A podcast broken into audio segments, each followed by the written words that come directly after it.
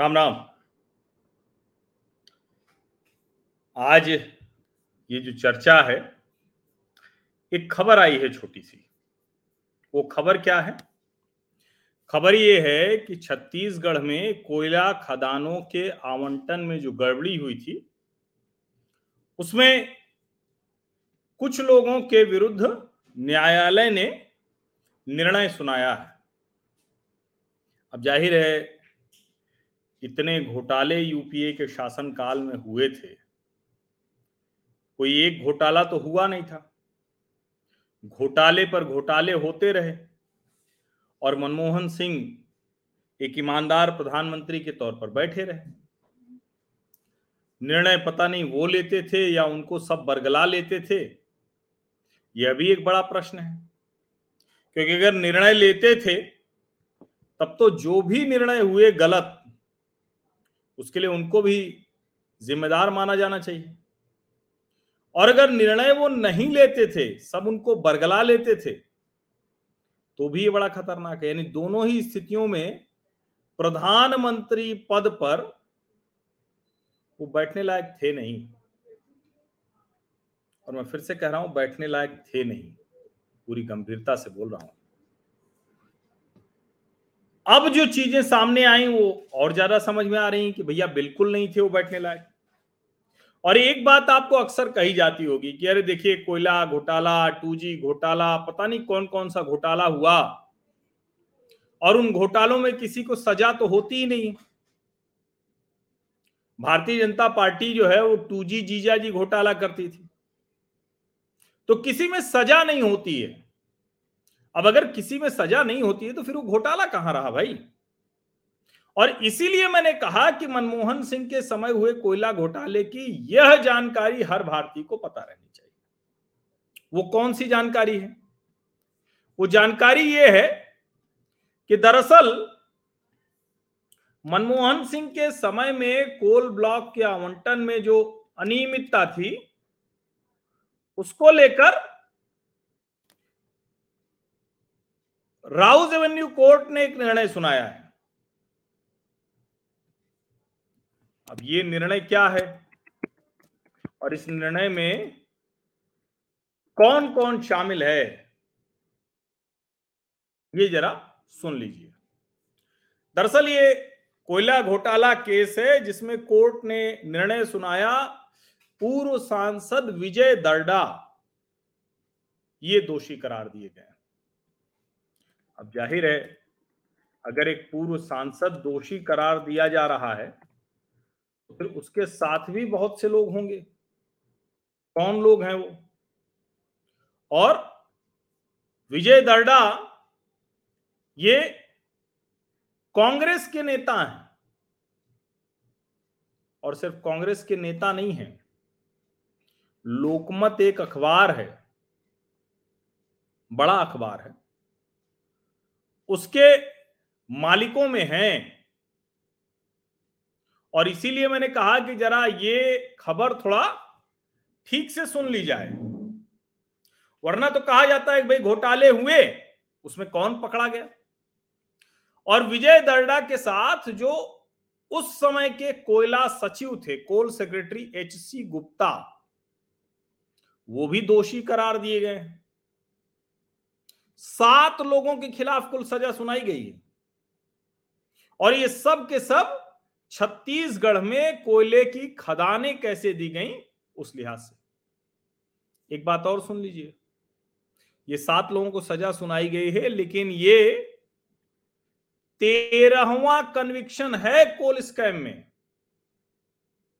The in the thirteenth conviction in the coal scam special जज Sanjay Bansal also convicted Darda son Devender Darda two senior public servants K S Kropha and K C Samaria Messrs JLD Yavatmal energy limited and its director Manoj Kumar Jaiswal इन सब के ऊपर जो आरोप आया है IPC की 120 B IPC की 120 B, ये इनके ऊपर है। उसके अलावा कौन सा है? 120 बी के अलावा। 120 बी के अलावा 420 प्रिवेंशन ऑफ़ करप्शन एक्ट, ये सब इनके ऊपर लागू हुआ है। स्पेशल कोर्ट ने नवंबर 2014 20 नवंबर 2014 को सीबीआई की जो क्लोजर रिपोर्ट इस केस में थी उसको मानने से इनकार कर दिया था। और आदेश दिया कि नए सिरे से जाँच हो। और कहा गया कि जो ये पूर्व सांसद महोदय हैं, इन्होंने तथ्य ही गलत प्रस्तुत किए। और बाकायदा जो है, प्रधानमंत्री को चिट्ठी लिख दी। और ये भी जान लीजिए, उस वक्त यही प्रधानमंत्री महोदय थे मनमोहन सिंह, जिनके पास कोयले का पोर्टफोलियो था। विजय दर्डा जी की कंपनी थी फतेहपुर ईस्ट कोल ब्लॉक के लिए गए थे। JLD, Yavatmal energy private limited company. अब आप सोचिए जरा और कल्पना कीजिए क्या क्या हुआ है मनमोहन सिंह जी की सरकार में? अब सजा कितनी सुनाई जाए? ये 18 जुलाई को तय होगा। लेकिन कोयला घोटाला हुआ। कोयला घोटाला में कांग्रेस के पूर्व राज्यसभा सांसद विजय दर्डा, पूर्व कोयला सचिव एस सी गुप्ता और अब कोयला सचिव दोषी हो गए। लेकिन कोयला मंत्री यानी जो मनमोहन सिंह जी थे, उनके ऊपर कोई आरोप नहीं आया। और ऐसे कई मामले थे। अब वो पूरा मामला क्या था? वो भी मैं आपको याद दिला देता हूँ, बड़ा ज़रूरी है जानना। क्योंकि अगर वो पूरा मामला आपके ध्यान में नहीं आएगा तो आप सोचेंगे छत्तीसगढ़ के कोई एक कोयला खदान है। अब ठीक है कि मनमोहन सिंह उसमें नहीं फंसे सीधे तौर पर। हालाँकि पूछताछ उनसे भी हुई थी, क्योंकि पोर्टफोलियो उनके पास भी तो था ही। एक लाख अस्सी हज़ार करोड़ रुपए का कोयला घोटाला था। देश के सबसे बड़े बड़े घोटालों में से एक। 2004 से 2009 यानी यूपीए वन में 100 कंपनियों को कोयला खदानें आवंटित की गई थी।